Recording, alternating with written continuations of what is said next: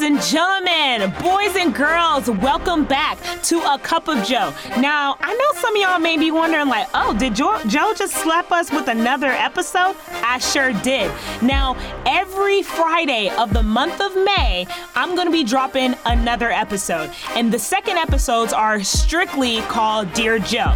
Now, some of y'all are like, didn't y'all, didn't you, she add this like in her past episodes? I did, but I figured why not make it its own standalone episode, right? So, if you do remember, Dear Joe, this is a whole episode where people could send in their questions either through Gmail, a cup of Joe podcast at gmail.com, or you could slide into my DM on Instagram, S underscore Jova, and you'll see my face. And basically, you could ask me any question.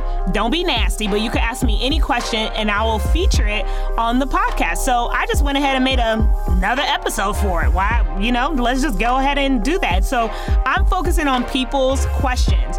Now, some of y'all have sent me some great questions, and I am very excited to start with our first question. And this is from at Andrea3. And Andrea says, Dear Joe, do you believe in having a quarantine bae? And if you do, do you have a quarantine bae? Ooh! You know what, Drea? Can I call you Drea? Girl, I'm gonna call you Drea. Anyways, um, so do I believe in having a quarantine bae?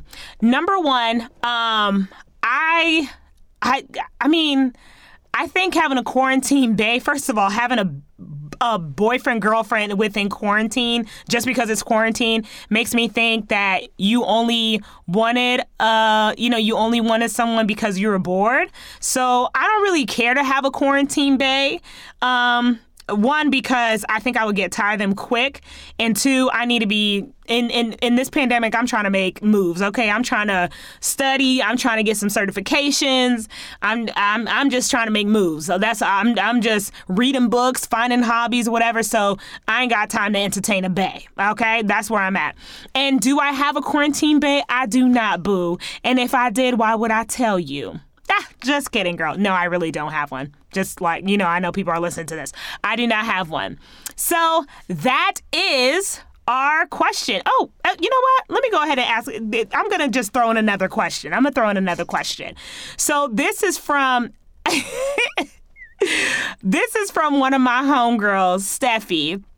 And she said, Joe, as you approach 30, is there anything you are scared of? Question mark. And is there anything that you do not receive from people as you approach 30? Hmm, very interesting. So the first question is Is there anything I'm scared of as I'm approaching 30, which is today? Um, no, I am not afraid of approaching 30. I think I went through a period of mourning uh, for my 20s, but I wasn't scared really to approach my 30s. Um, and for your second question, um, I think the only thing I don't receive is when when I say when I when I've been when I tell people like when they ask me how old I am I say I'm 30, they you know a lot of people always have this immediate reaction of like, "Ooh, you're getting old," or "Are you is are you okay?" or "You're not gonna have that type of energy." I rebuke that. Okay, first of all, the spirit of the Lord is in me, honey, and to the joy of the Lord. Is, hello, come on, Jesus, the joy of the Lord is in me. No, I just think. um I think we put too much, too many stipulations on people when it comes to age. And if someone is feeling great about themselves, I don't think we need to.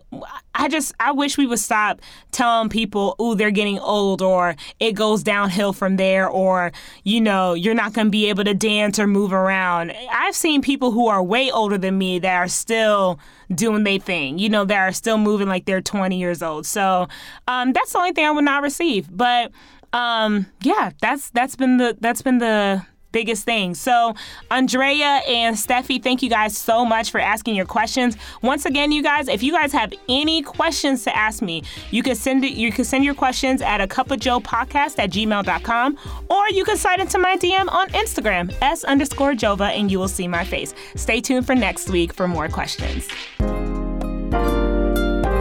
Well, my good friends, that is a wrap for me. Stay blessed, not stressed, clean, but don't be mean. I am your girl Joe, always ready to fill up your cup.